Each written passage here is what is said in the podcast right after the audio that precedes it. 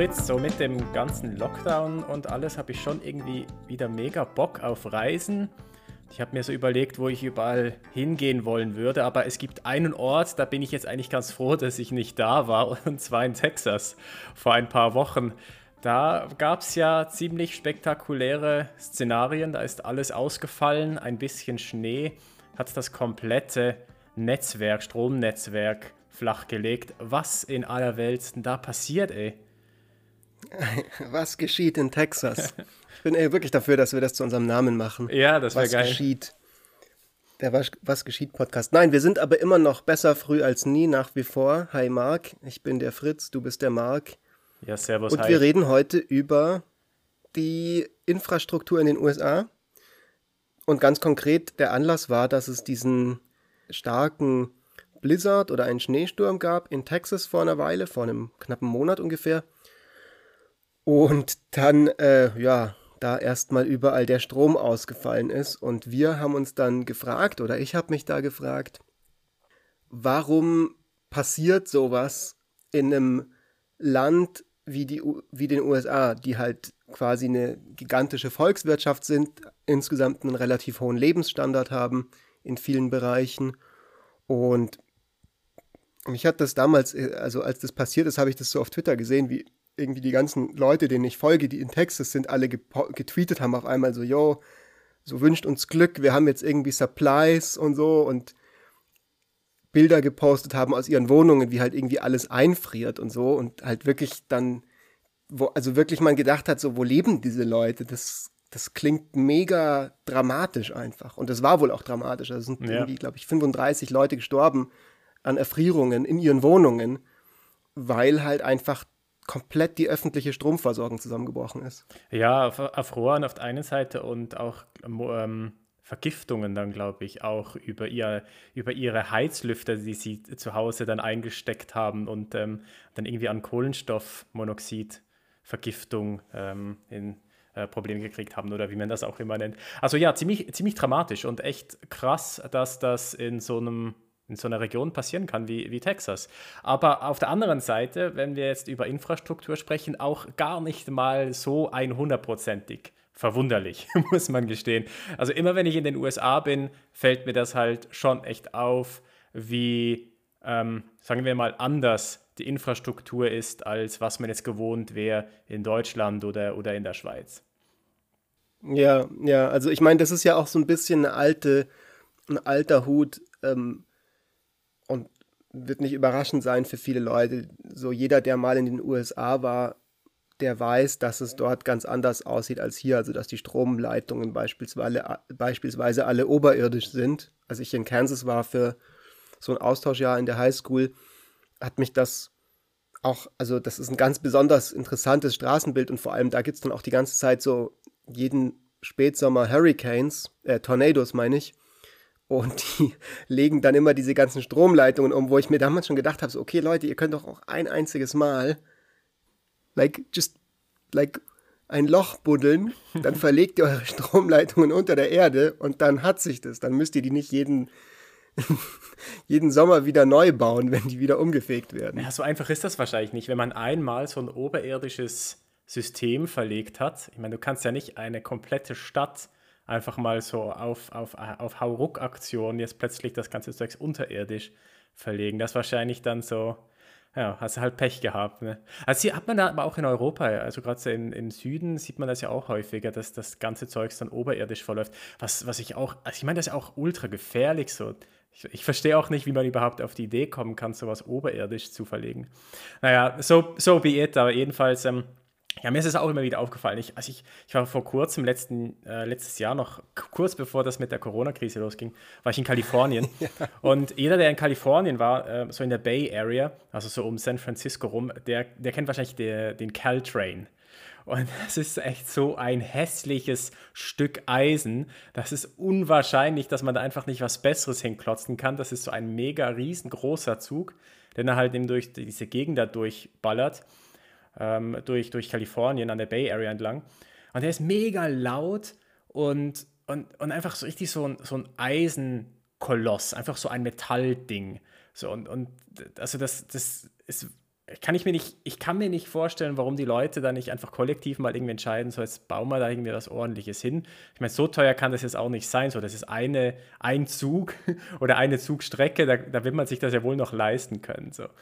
Ähm, naja, jedenfalls, ja, so, das ist mein, mein Eindruck, den ich, den ich immer äh, habe von der Infrastruktur in, in den USA. Aber heute sprechen wir über, über Texas jetzt, so im, im, im Spezifischen also, erstmal wir nehmen Texas jetzt mal als Ausgangspunkt und vielleicht um das nochmal zusammenzufassen, weil es geht natürlich nicht nur um diesen einen Schneesturm in Texas, sondern es geht einfach um diese Grundfrage, woher, was sind die Ursachen, dass es zu diesem gigantischen ähm, Stromausfall kam.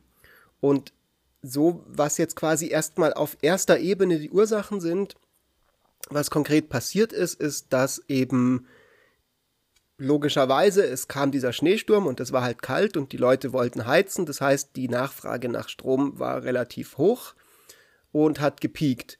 Und während im Sommer in Texas die Nachfrage nach Strom oft auch genauso hoch ist, weil die Leute halt alle bei der extremen Hitze ihre Klimaanlagen laufen lassen, äh, hat der, das Angebot vom Strom nicht ähm, mithalten können. Also es, es kam zu einem Ausfall von von äh, Stromproduktion. Und was genau dahinter steck, steckte, war, also am Anfang gab es so ein paar Meldungen, dass das irgendwie die Windkraftanlagen und die Solaranlagen und ja, die ganzen geil, erneuerbaren Energien sind. Das ist auch geil, wie die ganzen Republikaner dann das so gespinnt haben. Das ist ja, ja, so Fox klar. News hat das von morgens bis abends erzählt eben. Ja, es ist geil. Ähm, das war es wohl aber nicht, sondern es war wohl hauptsächlich das, das Natural Gas, wie sagt man das eigentlich im Deutschen?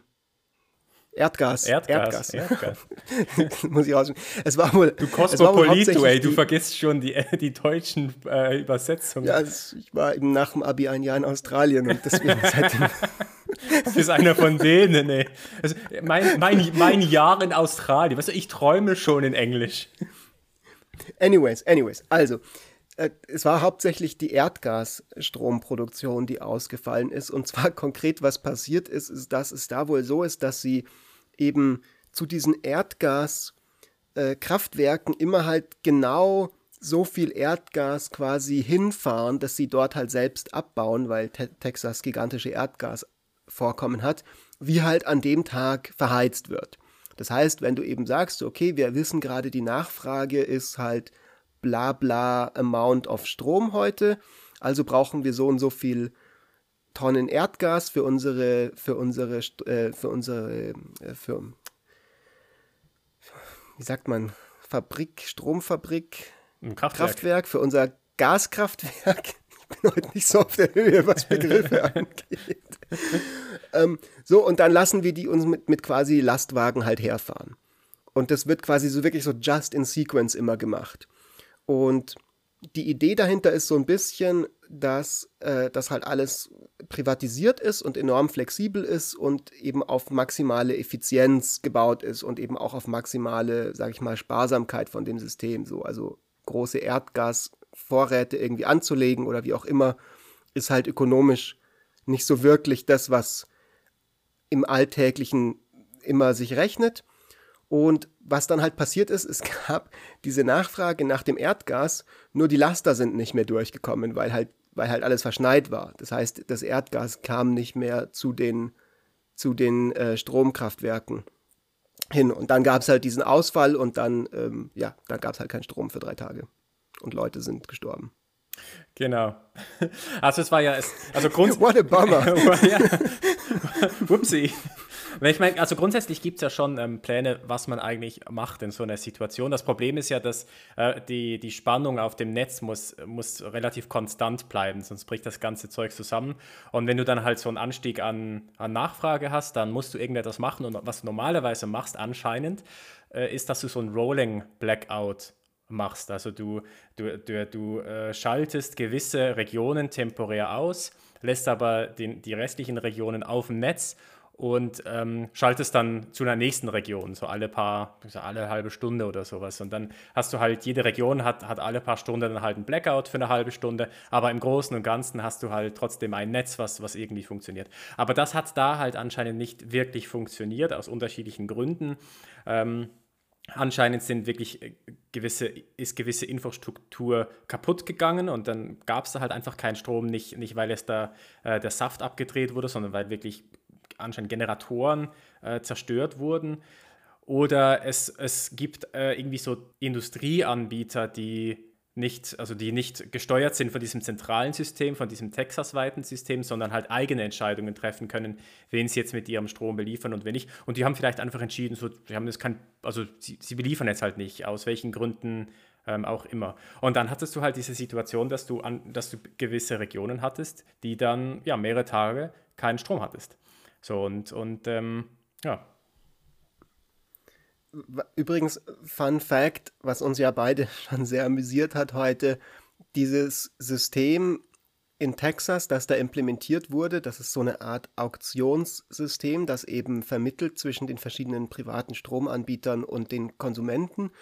Das nennt sich ähm, ERCOT, also E-R-C-O-T was ein Kürzel ist für Economic äh, Energy Reliabil Reliability Council of Texas, was halt schon irgendwie hilarious ist, dass das sogar Reliability im Namen hat und dann diese fetten Stromausfälle äh, passieren. Weil das war ja nicht der erste dieses Jahr. Also es gab schon mal 2011 einen sehr, sehr massiven äh, Stromausfall, der relativ, also ähnliches Muster hatte auch im Winter und äh, aus dem aber scheinbar nicht wirklich irgendwelche Konsequenzen umgesetzt wurden. Ja, ich meine, die, die Frage ist jetzt, ist, das, ist das auch einfach teilweise gewollt, dass es halt ab und zu solche Totalausfälle gibt? Äh, ich meine, das ist jetzt ja nicht total unbekannt. Es gibt ja viele andere Länder auch, wo, äh, wenn bei bestimmten Witterungsverhältnissen laufen halt bestimmte Dinge nicht. Zum Beispiel, wenn, keine Ahnung, in England ein Zentimeter Schnee fällt, dann fährt halt nichts. Dann fährt halt kein Bus oder kein Zug oder whatever. Ähm, und Beziehungsweise das, vielleicht nicht gewollt, aber sagen wir mal willentlich in Kauf genommen. Ja, ja, genau, genau, genau, das meine ich damit, ja, genau. Ähm, weil, ich meine, der, der Punkt ist halt, wenn du sagst, du hast diese Witterungsverhältnisse alle zehn Jahre, so, das sei jetzt dahingestellt, ob das tatsächlich zehn Jahre sind oder nicht, aber wenn das so ist, ähm, kann es ja durchaus sinnvoll sein, dass du äh, auf ein System verzichtest, das enorm darauf ausgelegt ist, jeden Witterungsverhältnissen standzuhalten. Weil so ein System ist wahrscheinlich extrem teuer und macht halt in 9,9 Jahren keinen Sinn, aber nur in diesem letzten Monat macht das dann plötzlich Sinn, dieses System zu haben. Und dann hat man halt einfach ein extrem teures System. So, jetzt ist halt die Frage, was sind die Konsequenzen, wenn halt echt es mal zu einem Totalausfall kommt? Und in dem Fall jetzt von, von Texas muss man halt sagen, es sind halt relativ viele Leute daran gestorben. Äh, und das hatte enorme Konsequenzen und vermutlich war es jetzt in, in diesem spezifischen Beispiel dann tatsächlich das aus meiner Sicht nicht wert, dann ein, ein solches System zu haben, das vielleicht effizient ist und vielleicht un, in normalen Umständen ein günstiges System ist. Aber ähm, jetzt in dem, in dem Fall, ähm, ja, glaube ich nicht, dass. Beziehungsweise denke ich, was da reinkommt, wenn wir jetzt vielleicht weniger über Infrastruktur ganz allgemein reden, aber wahrscheinlich gilt das in sehr, sehr vielen Bereichen. Aber jetzt konkret in diesem Fall von Texas, das mag ja sein, dass für die letzten 50, 60 Jahre dieses System doch durchaus Sinn gemacht hat, weil Texas ist ja ein ziemlich südlicher Bundesstaat und da ist es halt wirklich nicht so häufig, dass da gerade Schneekatastrophen passieren. Das heißt, im Normalfall musst du jetzt nicht unbedingt dich auf diese Eventualität vielleicht vorbereiten aus der Lebenserfahrung der letzten 50, 60 Jahre heraus gesehen. Also ähnlich wie wir in Deutschland auch sagen, okay, wir machen jetzt vielleicht keinen Emergency-Plan für Vulkanausbrüche, weil wir halt wissen, es ist sehr unwahrscheinlich, extrem unwahrscheinlich, dass hier in München jetzt in nächster Zeit ein Vulkan ausbricht. Ja, oder man macht keinen Emergency-Plan für eine Pandemie zum Beispiel, weil es ist mega unwahrscheinlich, ja. dass ein Virus kommt. Ich, ja. das ist, ich meine, Masken wird man schon produzieren können. Man, das kann man in China einfach nachbestellen und dann geht das relativ äh, zack, zack. Im, im, Im Notfall, wenn so eine Pandemie dann kommt, und man einen Impfstoff entwickelt, kann man ihn ja auch immer einfach wieder vom Markt nehmen.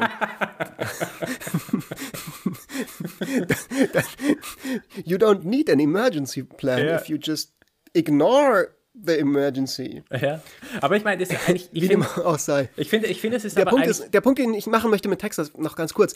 Ähm, nur das ändert sich halt gerade. Ja, es kann jetzt halt sein, dass 50 Jahre lang in Texas Schneestürme kein kein wirklich, wirklicher Faktor waren. Nur jetzt ist es halt so, dass es klimatische Veränderungen gibt, die sich eben auswirken auf unterschiedlichste Arten und Weisen.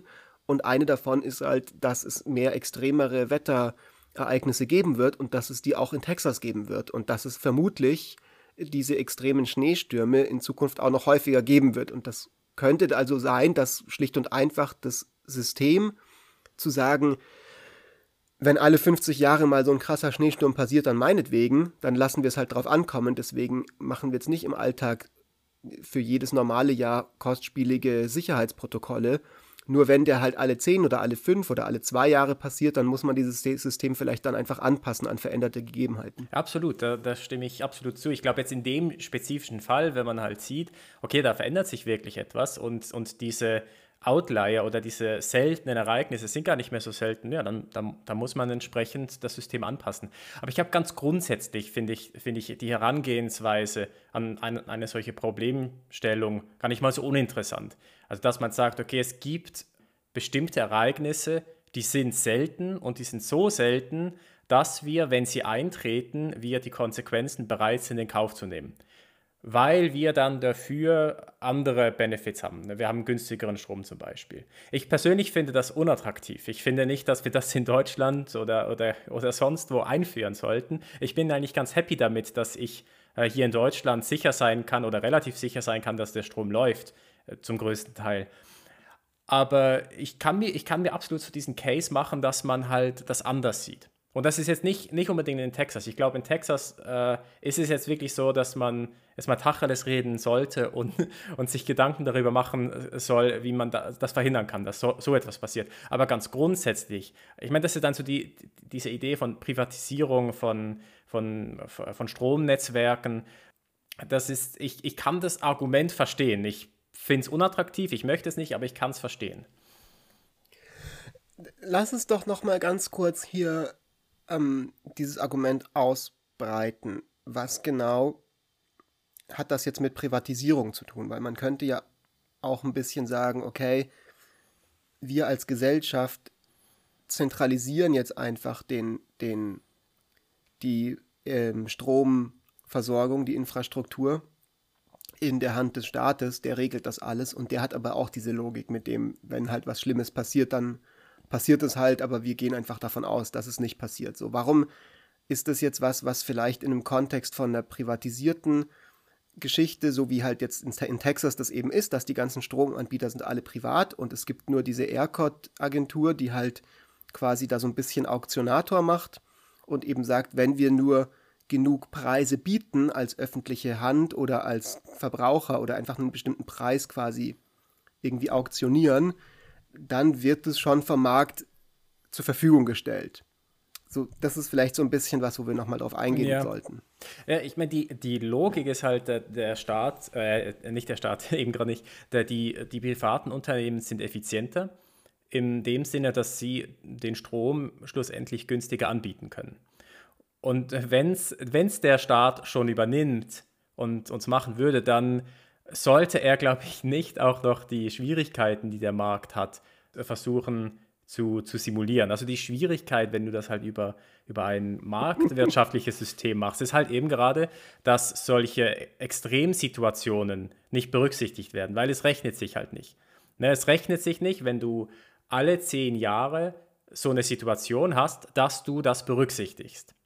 Und, und, und das ist ja genau der Grund, weshalb du als Staat einspringst. Das ist ja genau der Grund, weshalb du sagst, gut, der Markt schafft es nicht, dafür zu sorgen, dass wir in diesen extremen Situationen Strom haben.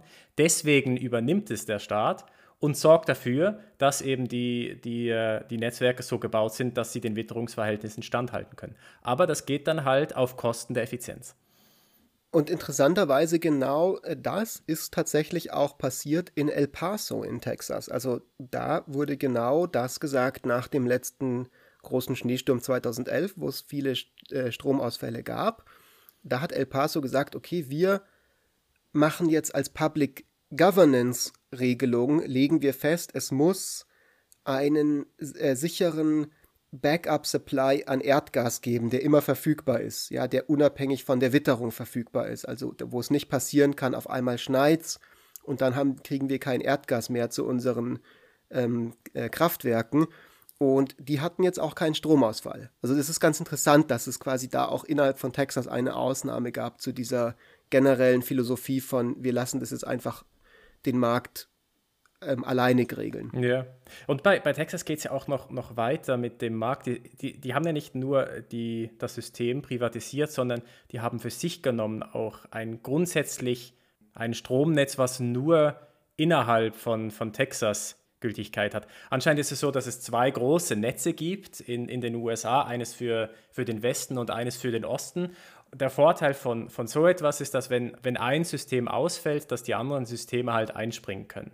Also wenn irgendwo in Kalifornien etwas passiert, ähm, dann kann in äh, Washington State äh, kann angegriffen werden, dass man halt in Kalifornien trotzdem noch Strom hat. Aber die Texaner und Texanerinnen äh, sind anscheinend sehr stolz darauf, dass sie nicht Teil von diesem System sind, sondern ihr ganz eigenes haben, was abgetrennt ist von diesen beiden großen Netzwerken. Was, was super ist, wenn, wenn, wenn man sich äh, Freiheiten ähm, beibehalten möchte, wenn man halt die Policies selber bestimmen möchte. Ne? Wenn du Mitglied von so einem, von so einem größeren Konsortium bist, dann ist man halt nur eine Stimme von vielen. Aber im, im Fall von Texas hat man wirklich halt äh, Entscheidungsvollmacht über dieses System. Aber wenn dieses System halt einmal zusammenbricht, hat man halt, äh, ja, guckt man halt in die Röhre. Aber immerhin kann sich Texas nicht den Strom abdrehen lassen von Washington, ja. falls das so die, die Befürchtung war, die auch dazu geführt hat. So. Okay, gut mit anderen Worten, wir nähern uns jetzt so ein bisschen eine Antwort an auf die Frage, was ist da eigentlich schiefgelaufen in Texas? Und zwar, was schiefgelaufen ist, kann man sagen, es kam erstmal auf der ersten Ebene war es so, dass die Texaner ein bisschen ein schrulliges Völkchen sind, die halt ihr eigenes Power Grid haben wollen.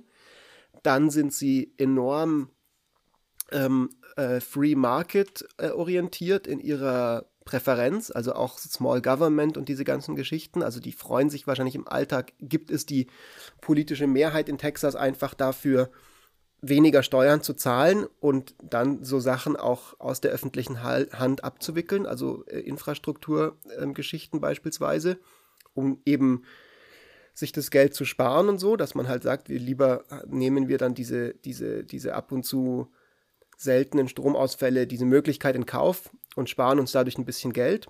Plus vielleicht eine generelle, ein genereller Optimismus, der irgendwo auch möglicherweise kulturell nochmal stärker dort vorhanden ist als woanders. Also im Sinne von, wird schon nicht so schlimm werden, was soll schon schief gehen. Und das hat dann zu einem System geführt, das dann durch eine Verkettung von ein paar Unfällen und eben diesem unvorhergesehenen Wetter und so weiter und diesen Just-in-Sequence-Produktionstechnologien zusammen mit dem, dass halt niemand es wirklich einen ökonomischen Anreiz hatte, sich auf so Extremsituationen für irgendwelche Szenarien aufzubauen, all das führt dann zu diesem Stromausfall.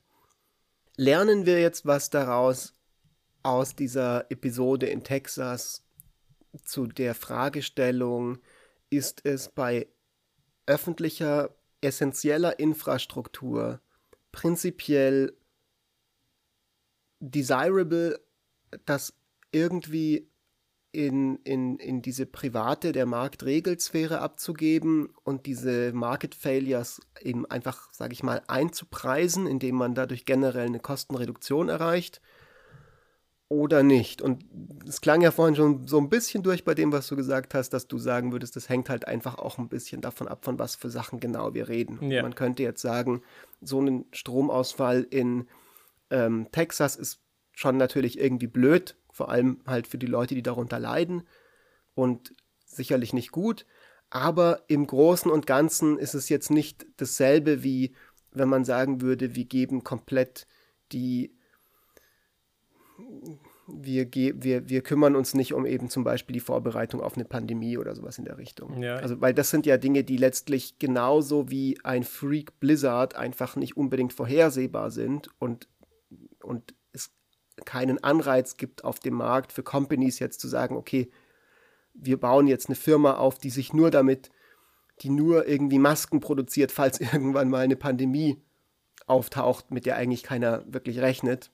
Das heißt, bei diesen Sachen ist halt die Frage nur, kümmert man sich darum oder kümmert man sich nicht darum? Ja, ich finde, normativ ist es eine mega spannende Fragestellung. Ich habe bei den, bei der Pandemie ist es so ein bisschen was anderes, weil da geht es nicht darum, dass eine bestimmte Teilbevölkerung profitiert davon, ähm, wenn, wenn man diese Vorkehrungen trifft, bevor es zu einer Pandemie kommt.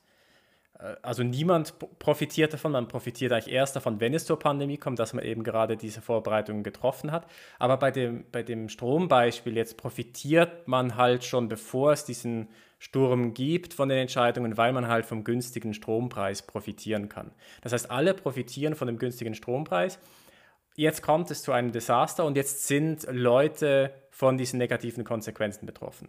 Und ob jetzt es sinnvoll ist, das äh, zu privatisieren oder nicht, hängt für mich von zwei Punkten größtenteils ab. Das eine ist, was sind die Konsequenzen, wie, wie schlimm sind sie? Und das andere ist, wer ist davon betroffen? So, und jetzt kann es ja sein, dass vor allem eine Teilbevölkerung von den negativen Konsequenzen getroffen ist. Und es scheint jetzt wie immer auch hier wieder der Fall zu sein. Ich glaube, die, äh, die, die Stadtteile mit einem, mit einem hohen Anteil ähm, an dunkelhäutigen Personen äh, wo, war übermäßig betroffen. Äh, in, in so einer Situation ist es natürlich dann schon fragwürdig, dass die, die Nutznießer äh, vielleicht ein, Groß, ein Großteil der Bevölkerung ist, aber die, die Kosten vor allem von einer kleinen Anteil der Bevölkerung äh, getragen werden müssen. Und, und das ist schon etwas, was dann in die, in die moralische Berechnung mit einfließen muss. So, wer muss denn tatsächlich die Kosten tragen? Und das eine ist okay, jetzt, ich meine, es ich sterben mein, das Leute. Das geht ja so. noch ein bisschen, das geht noch ein bisschen weiter. Ich finde das ganz gut, dass du das zur Sprache bringst, weil wenn wir jetzt noch mal ein bisschen rauszoomen aus dieser Texas-Geschichte, generell die Infrastruktur in den USA ist ja in einem ziemlich chaotischen Zustand in vielen Ecken und Enden. Also da ist sehr, sehr viel Baufälligkeit dabei und es sind teilweise unterschiedliche Dynamiken als in Texas, teilweise vielleicht auch ähnliche, weil es eben dann doch einfach eine Gesellschaft ist, die, das, die sehr sagt, so das überlassen wir jetzt so ein bisschen dem Private Funding und so weiter. Da sind dann eben diese Market Failures bei der Infrastruktur ab und zu eben absehbar und Small Government hier und da und so weiter. Und dann gibt es halt so Sachen wie diese Wasserkrise in, in Flint damals, ne? Dieses, diese Stadt mit einer sehr hohen afroamerikanischen Bevölkerung, wo dann auch aufgrund von, gut, da war es vielleicht auch ein bisschen Korruption und so weiter und so weiter und so fort, aber wo dann auch quasi Gut, Das war dann halt noch so ein Problem, was die USA hat. aber ja, nee, du, yeah, nee ich gebe dir recht. Well, yes. yeah.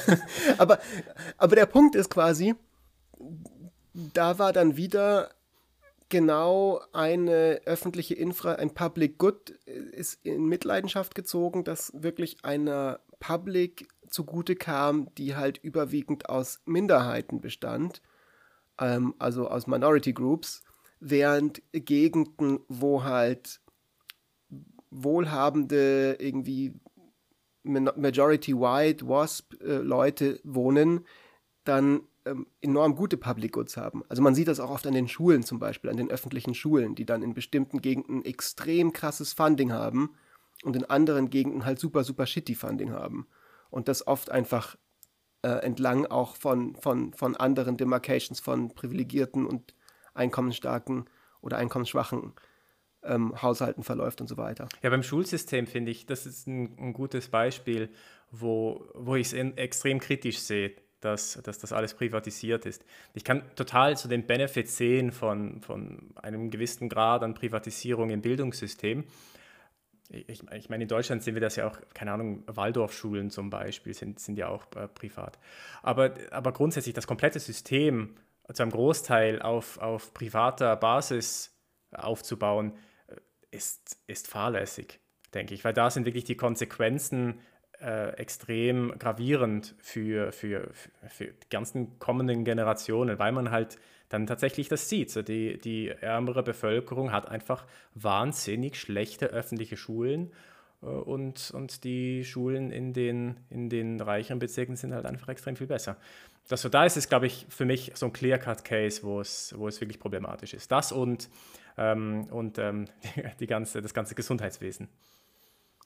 Ja, oder was ich auch einen anderen Bereich finde, wenn wir jetzt gerade schon so ein bisschen das aufzählen, Bereiche, wo es wirklich, finde ich, enorm problematisch ist, öffentliche Institutionen und Infrastruktursachen zu privatisieren, ist das Gefängnissystem in Oh den ja. USA. Also Ja. das ist ja auch extrem privatisiert, was ich, was ich absolut einfach überhaupt nicht nachvollziehen kann, wie man überhaupt auf die Idee kommt, dass das eine Ja. gute Idee sein kann, zu sagen, hey, wir lassen jetzt diese private Firma, diese börsennotierte Firma, die Gefängnisse verwalten, wo wir eben unsere Häftlinge einsperren und gehen nicht davon aus, dass diese Firma dann natürlich einen Anreiz hat, dass möglichst viele Leute eingesperrt werden und entsprechend möglicherweise politische, politische Einflussnahme auch machen wird, ne? dass sie eben also durch Lobbyismus bestimmte Gesetze beeinflusst oder dass sie halt alles Mögliche macht. So, also quasi der, der Anreiz von einer, wenn, eine, wenn ein Gefängnis von einer Firma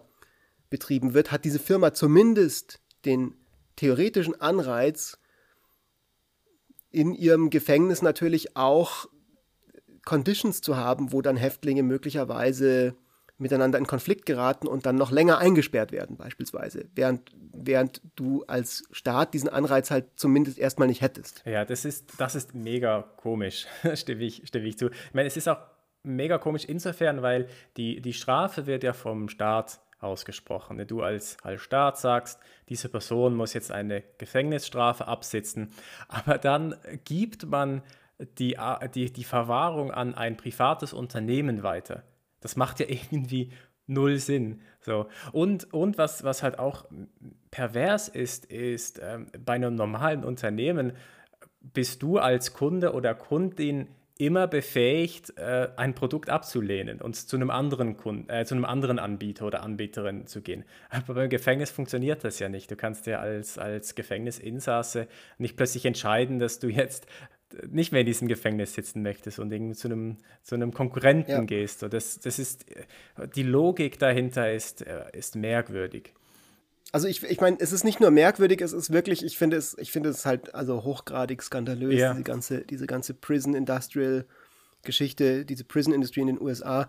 Und ich denke, es ist also wirklich, wirklich extrem sinnvoll, dass es bestimmte Dinge in unseren, in, in vielen Gesellschaften gibt, die einfach nicht privatisieren. Also wir privatisieren ja auch nicht ähm, die Staatsgewalt und die Polizei und das Militär, obwohl auch da natürlich mehr und mehr Überschneidungen passieren und ähm, ähm, also das natürlich das alles gibt, aber die, die Grundidee, dass man sagt, in einem Staat hat der Staat das Gewaltmonopol, das bedeutet, es muss eine Accountability geben und das bedeutet, es muss eben auch dann die öffentliche Hand selber übernehmen in diesen Bereichen.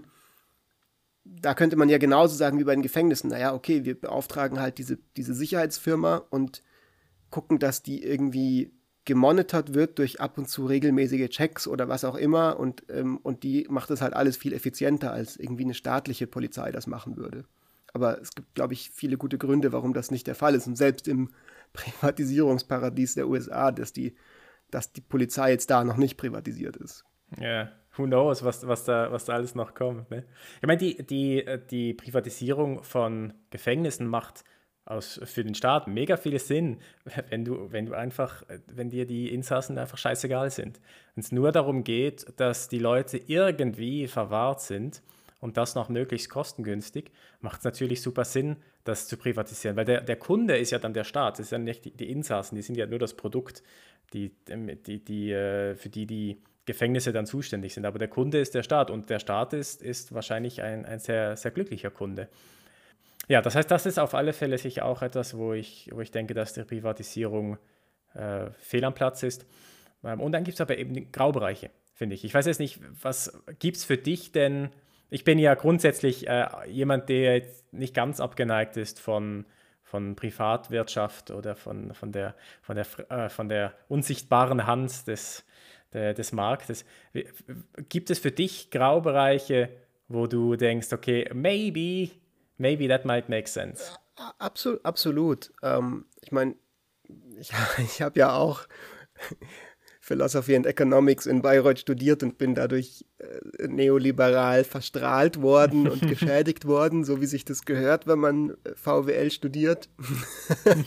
ähm, ein Argument, das mich, im, das mich sehr zum Umdenken gebracht hat in dieser Debatte, äh, war zu überlegen, okay, klar, es gibt Marktversagen und das sind Risiken, dass es das gibt, dass Leute eben, dass diese Akteure in einer Marktsituation, die halt selbst interessierte Akteure sind, äh, dass da nicht immer eben automatisch alles gut klappt. Nur an der Regierung sind halt genauso Menschen beteiligt und es gibt genauso ähnliche ähm, ähm, es gibt da genau so die Möglichkeit, dass die eben auch eigeninteressiert halten oder Rent-Seeking äh, handeln oder Rent-Seeking betreiben und sonstige Geschichten machen. Und, äh, und, und es gibt halt eine Menge Research, die das auch sehr gut zeigt. Also dieses, dieses Effizienz-Ding, dieser Konkurrenzdruck, der so ein bisschen auch dazu führt, dass du halt gut und effizient sein musst. Ich denke, der hat, also da bin ich schon so bei der Research, die auch zeigt, dass das sehr gut, sehr gute Effizienzgewinne einfach hat und Gains und Welfare Gains auch hat. Aber jetzt in Bezug auf Infrastruktur, glaubst du, dass es irgendwo einen Bereich gibt, der jetzt nicht die Gefängnisse ist und der jetzt nicht, ähm, was jetzt nicht das Gesundheitssystem ist, ähm, wo, wo es Sinn machen könnte, dass, dass es privatisiert wird? Ja, wobei ich sagen würde, das hängt halt auch, also jetzt zum Beispiel mal konkret in diesem Beispiel texanische Stromversorgung. Es scheint ja insgesamt größtenteils gut funktioniert zu haben. Und wenn man sagt, wir, wir, wir nehmen dieses System, aber haben so einen Backup, so einen staatlich mandated Backup, wie jetzt in El Paso zum Beispiel, dann kann man damit ja sehr gut punktuell diesen einen Shortcoming adressieren. So. Und, aber ich meine, ich muss auch sagen, um ehrlich zu sein, ich habe jetzt mich nicht so genau auf diese Folge heute vorbereitet, dass ich jetzt wirklich wüsste, ist der durchschnittliche Strompreis in Texas für den Konsumenten günstiger, für den Steuerzahler günstiger als anderswo das ist ja so ein bisschen das, wo es am Ende auch so der Hase im Pfeffer liegt. Wenn jetzt das tatsächlich für die Allgemeinheit, wenn es wirklich diese Effizienzgains hat in Texas, dann finde ich, kann man dieses Argument schon machen. Aber ob es diese Effizienzgains halt tatsächlich hat, das weiß ich jetzt nicht, ob du da konkrete Zahlen gelesen hast oder, oder, oder Vergleiche am Start hast. Aber das ist jetzt, das, das wäre jetzt einfach mal erstmal die Assumption. Und unter dieser Assumption finde ich jetzt das bei, beim, beim Stromnetz nicht per se terrible, das so zu machen, wenn man halt einen Backup, Backup hat für, für solche ähm, Emergency Situations. Ja. Ich weiß jetzt nicht, ob sie tatsächlich günstiger sind, aber ich, ich hoffe es mal für Texas. Ich meine, das wäre auch ziemlich scheiße, wenn sie nur das Schlechte haben. Ich gehe jetzt mal davon aus, dass sie tatsächlich günstiger sind.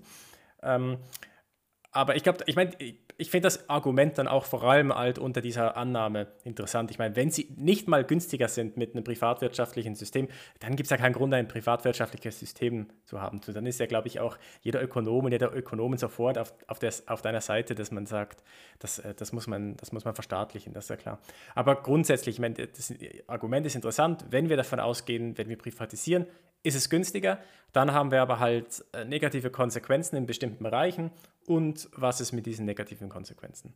Und ich persönlich, ähm, ich, ich, persönlich äh, bin jetzt gerade bei dem, bei dem Beispiel von, von Stromversorgung unschlüssig. Ich habe eine relativ starke Tendenz dazu, dass ich das nicht privatisiert haben möchte. Ähm, aber vielleicht ist das halt auch einfach so, weil ich halt in Ländern aufgewachsen bin oder gelebt habe, wo man eine relativ hohe Sicherheit hat, gerade in Bezug auf das Stromnetz. Ich denke tatsächlich auch, wenn ich jetzt nochmal so nachdenke, ich würde, ich würde sagen, das Stromnetz insoweit, ist halt wirklich auch eine, eine, also wirklich, wirklich schlimme Konsequenzen hat, wenn das nicht funktioniert. Das sollte man, da sollte man wirklich aufpassen. Ähm, und halt, ich denke, da gibt es auch sinnvolle Mittelwege. Also ich meine, wir haben ja auch private Stromanbieter in Deutschland. So es ist ja nicht, dass das hier irgendwie komplett staatlich alles wäre oder sowas. Aber ich, ich muss gerade zurückdenken an unsere letzte Folge von vor zwei Wochen die Frage, was, was Wohnraum und was Incentives für eben Bauen angeht oder vielleicht auch was Sachen angeht, wenn man das jetzt so als öffentliche Infrastruktur bezeichnen möchte, so generell Innovationsbereiche. Ne? Also da würde ich dann schon sagen, dass es Sinn macht. Ich weiß es nicht, ob man das wirklich als Infrastruktur noch bezeichnen kann, ähm, aber da würde ich definitiv das nicht in irgendeiner zentralistischen handhaben wollen. Oder ja. das Internet als Infrastruktur beispielsweise. Ja, und ich glaube gerade bei, bei bei den Immobilien, da sieht man ja auch dann die negativen Konsequenzen relativ deutlich. Das wird, es wird, wenn neuer Wohnraum gebaut wird, ist es teurer Wohnraum. Ne? Das macht ja, also es ist auch schwer, das, das zu verhindern, weil es sich ja, wenn es privatisiert ist, muss sich das ja rechnen und das ist dann teurer Wohnraum. Das ist dann dadurch, dass sich ähm, das, das, das, Angebot dann erweitert wird an Wohnraum, führt das dazu, dass die Preise nicht so stark steigen oder vielleicht teilweise sogar fallen. Aber das ist ein langjähriger Prozess und für eine Wohnbevölkerung zu einem bestimmten Zeitpunkt, die halt einfach eine günstige Wohnung brauchen, ist es natürlich ungeeignet. Und dann kann es dann sinnvoll sein, dass, dass äh, vom Staat aus dann Siedlungen gebaut werden, die dann halt explizit subventioniert sind und entsprechend günstiger Wohnraum sind. Also da sieht man das, glaube ich, schon auch, dass, dass die Privatisierung dann die, ja, dass es negative, ne, eine negative Seite hat. Ja gut, dann muss ich vielleicht nochmal meine Position zum dritten Mal in Folge jetzt revidieren und einfach sagen, dass alles, was mit öffentlicher Infrastruktur hat, prinzipiell nie in irgendeiner Art und Weise privatisiert werden sollte. Weil ich meine, privatisieren heißt ja nicht, privatisieren heißt ja nicht, dass man es privatisiert und dann einfach so für sich sein lässt. So, eben gerade das jetzt gerade angesprochen, wir haben private Anbieter in Deutschland bezüglich dem Stromnetz, aber wir haben starke Regulierung, was die dürfen, was nicht. Und es ist jetzt nicht, entweder ist 100% vom Staat angeboten oder es ist 100% vom, vom Markt angeboten, sondern es gibt halt auch äh, Zwischendinge. Ich meine, Deutsche Bahn zum Beispiel ist, ist ja auch so etwas so. Ja. Na, ja. anyways. Ähm, ja. Eine Sache, auf die wir uns, glaube ich, einigen können, ist, dass auch, wie auch immer das jetzt in Texas gerade ausgesehen hat mit dem Stromnetz, insgesamt sieht es in den USA gerade wesentlich besser aus, was das Impfen angeht, oh, als hier bei uns in Deutschland. Ja. Und ähm, ich glaube, das könnte nochmal ein Thema für einen zukünftigen Besser früh als nie sein. Äh, also ich glaube, ich gehe ich geh Containern dieses Wochenende, wenn sie die ganzen AstraZeneca-Impfungen dann wegschmeißen. Dann, ähm, ja. dann, warte ich bei, keine Ahnung, ich weiß nicht, wo das gelagert wird, wahrscheinlich beim Robert-Koch-Institut. dann warte ich da, bis sie das so rausschmeißen. ja, okay.